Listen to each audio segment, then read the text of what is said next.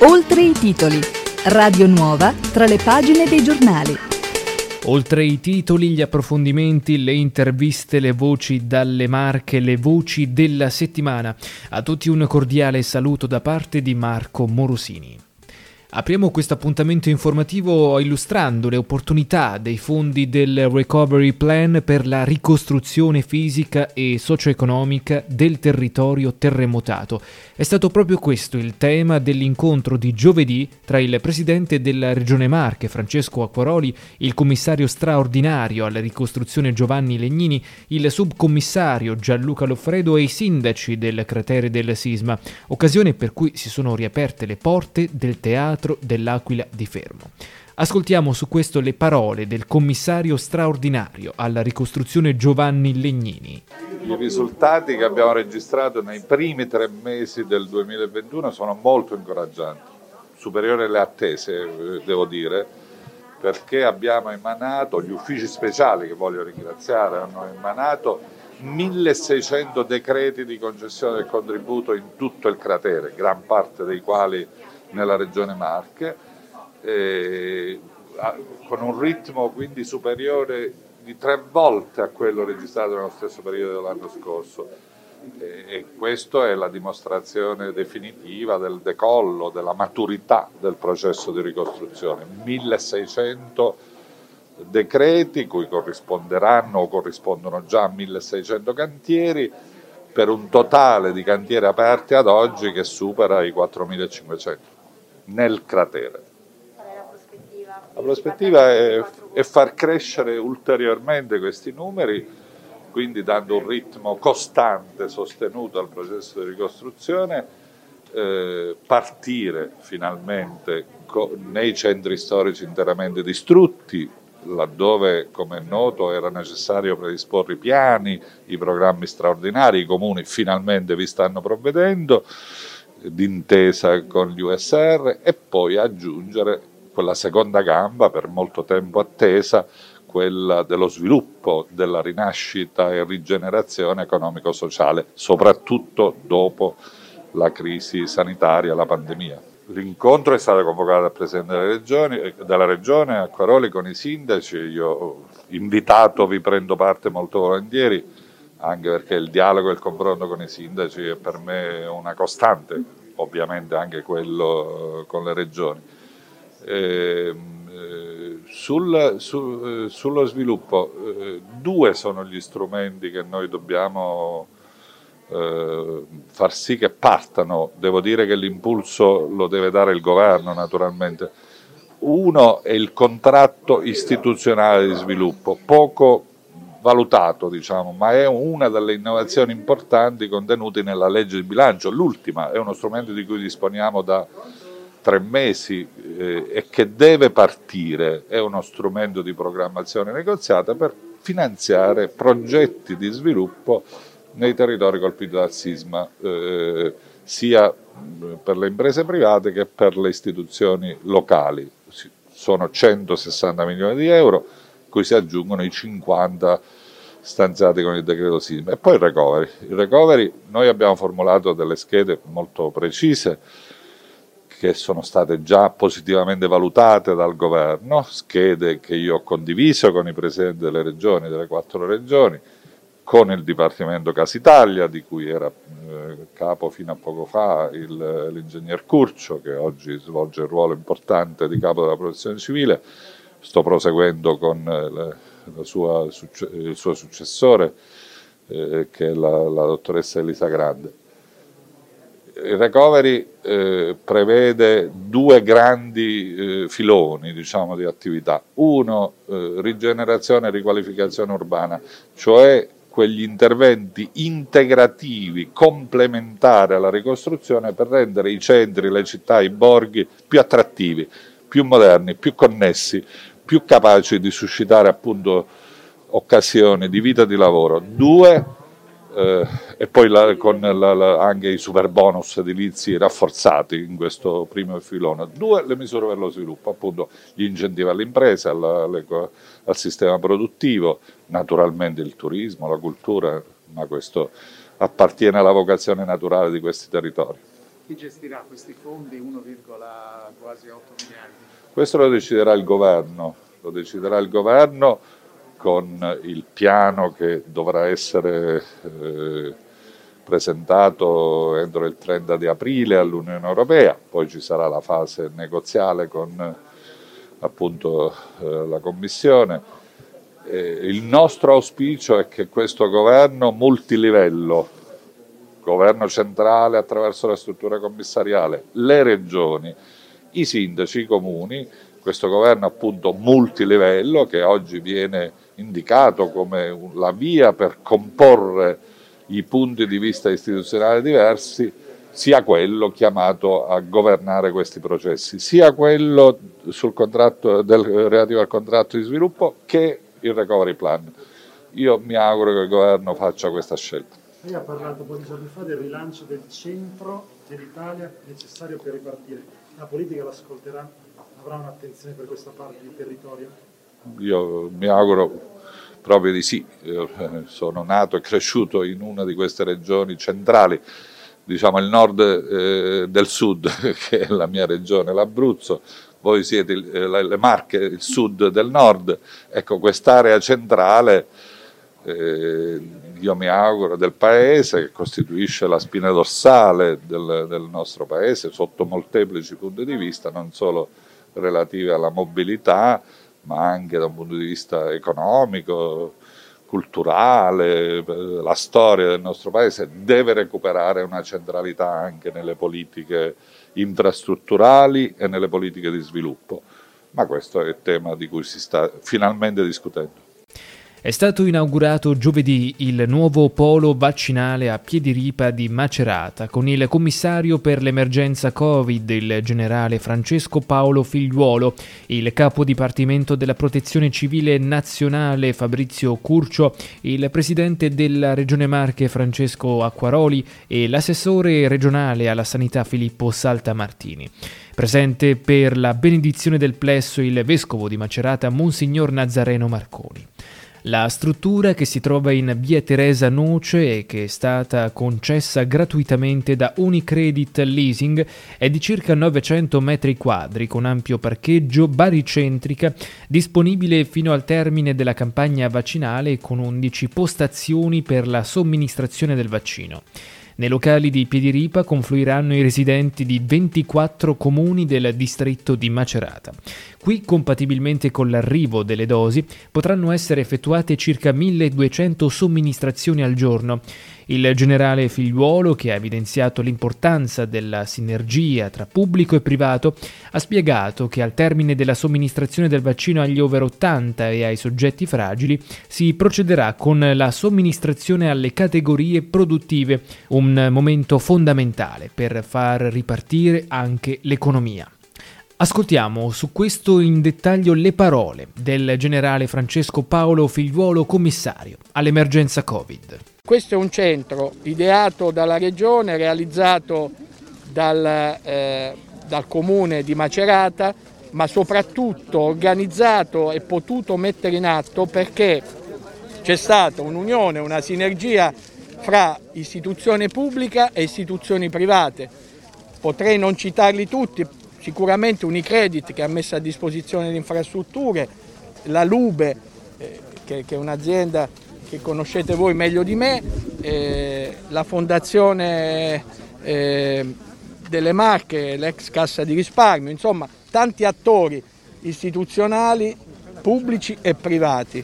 Ringrazio Sua Eccellenza Reverendissima il Vescovo di Macerata per aver fatto una benedizione, per chi ci crede come me è importantissima, ma credo anche per chi non sia credente è un atto di rispetto verso le nostre radici che sono cristiane e cattoliche. Eh, volevo dire solo due parole su AstraZeneca, su questa vicenda che spero eh, si, si, concluda così. Eh, L'EMA ha detto che è un vaccino sicuro, non ha dato alcuna raccomandazione, l'Italia, i nostri scienziati, quindi l'AIFA, il Consiglio Superiore della Sanità, l'Istituto Superiore di Sanità, il Ministero della Salute, recependo che cosa hanno fatto anche i nostri vicini con cui ci confrontiamo, quindi la Germania, il Belgio, la Francia e la Spagna, hanno deciso di, di fare una raccomandazione dicendo che è auspicabile eh, l'inoculazione di questo vaccino agli over 60 e dicendo altresì che eh, la seconda dose è sicura, quindi chi ha fatto la prima farà la seconda di AstraZeneca, come peraltro riportato dall'EMA.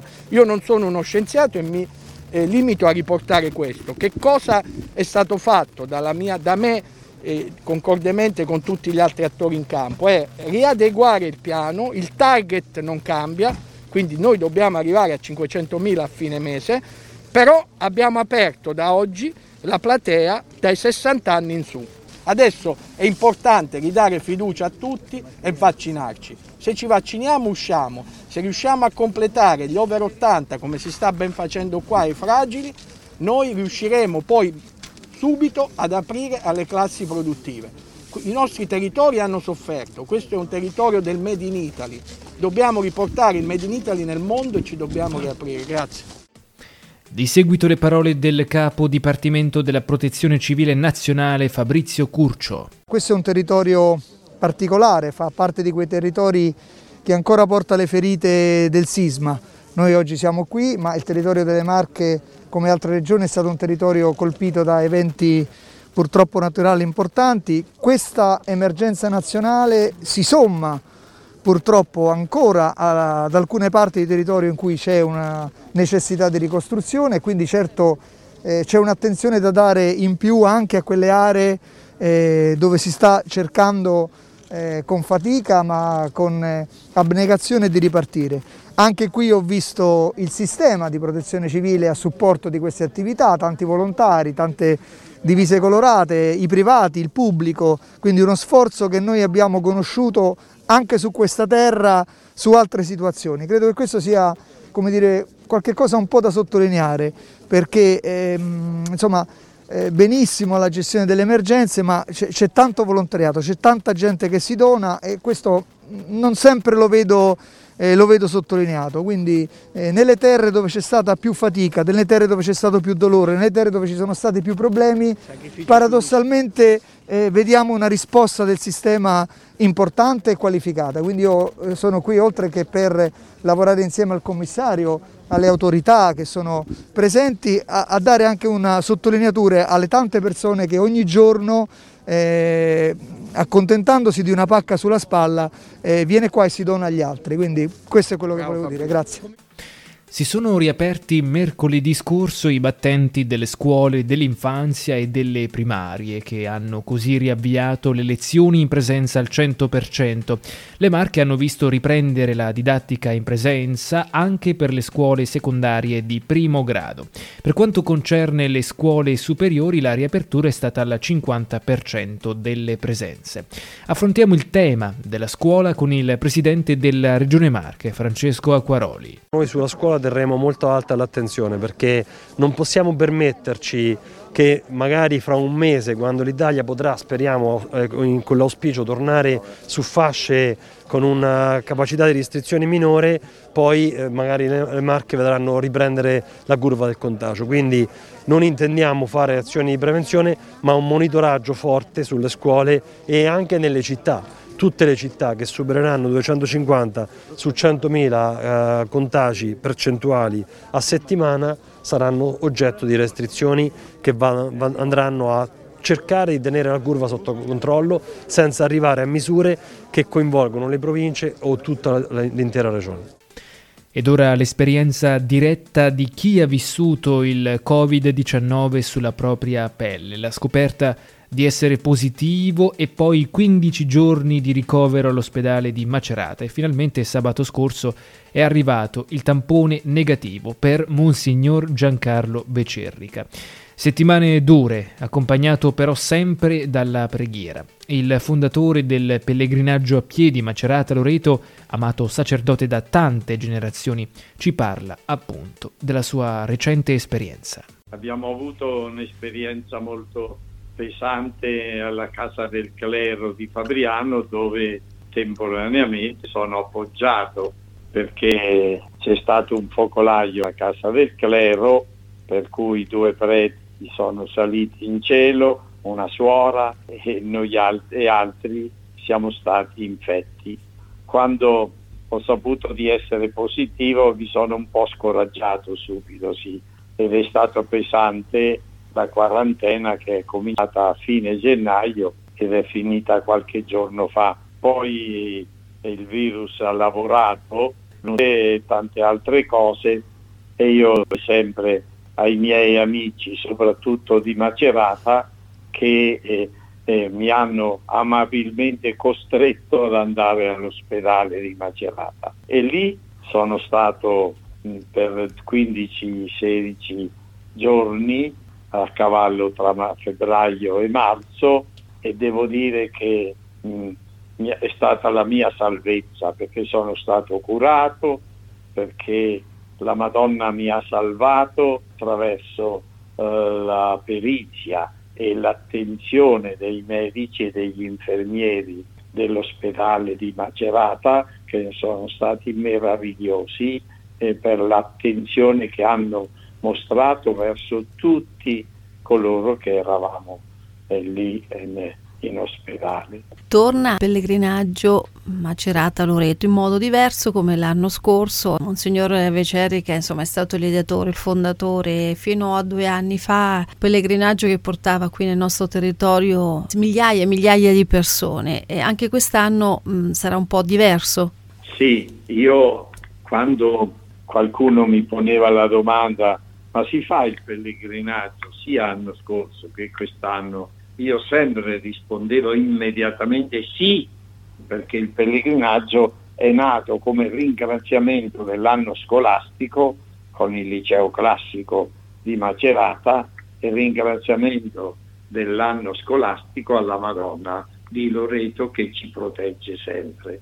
E allora ecco, il pellegrinaggio non è solo quello che ogni anno abbiamo fatto, ma è proprio questo atto di ringraziamento e anche l'anno scorso e anche quest'anno facciamo questo atto di ringraziamento per vivere meglio la realtà drammatica e pesante che stiamo vivendo. Eh, solo che certo la modalità sarà diversa, per cui l'anno scorso e quasi certamente quest'anno, anche quest'anno faremo alcuni momenti forti del pellegrinaggio come la recita del rosario e i gesti della benedizione del Signore nella Basilica di Loreto, prima forse a Macerata nella Basilica della Misericordia con la fiaccola della pace del pellegrinaggio e poi a Loreto nella Basilica della Santa Casa eh, vivremo questo rosario, questi gesti del pellegrinaggio, le intenzioni che, di ringraziamento, di domanda che presentiamo alla Madonna, vivremo tutti questi gesti con piccolo gruppo, ma questa celebrazione verrà trasmessa in tutto il mondo. L'anno scorso hanno calcolato che oltre un milione di persone hanno seguito quel gesto. Ed è tutto per oltre i titoli di oggi. Vi ricordo che l'informazione prosegue in FM sui 90 e 96,9 MHz della nostra emittente, ma naturalmente anche online sul nostro sito radionuova.com e sulle pagine social Facebook, Twitter ed Instagram di Radio Nuova con tanti contenuti extra. Da parte di Marco Morosini, grazie per la cortese attenzione. A tutti l'augurio di un buon proseguimento con i nostri programmi.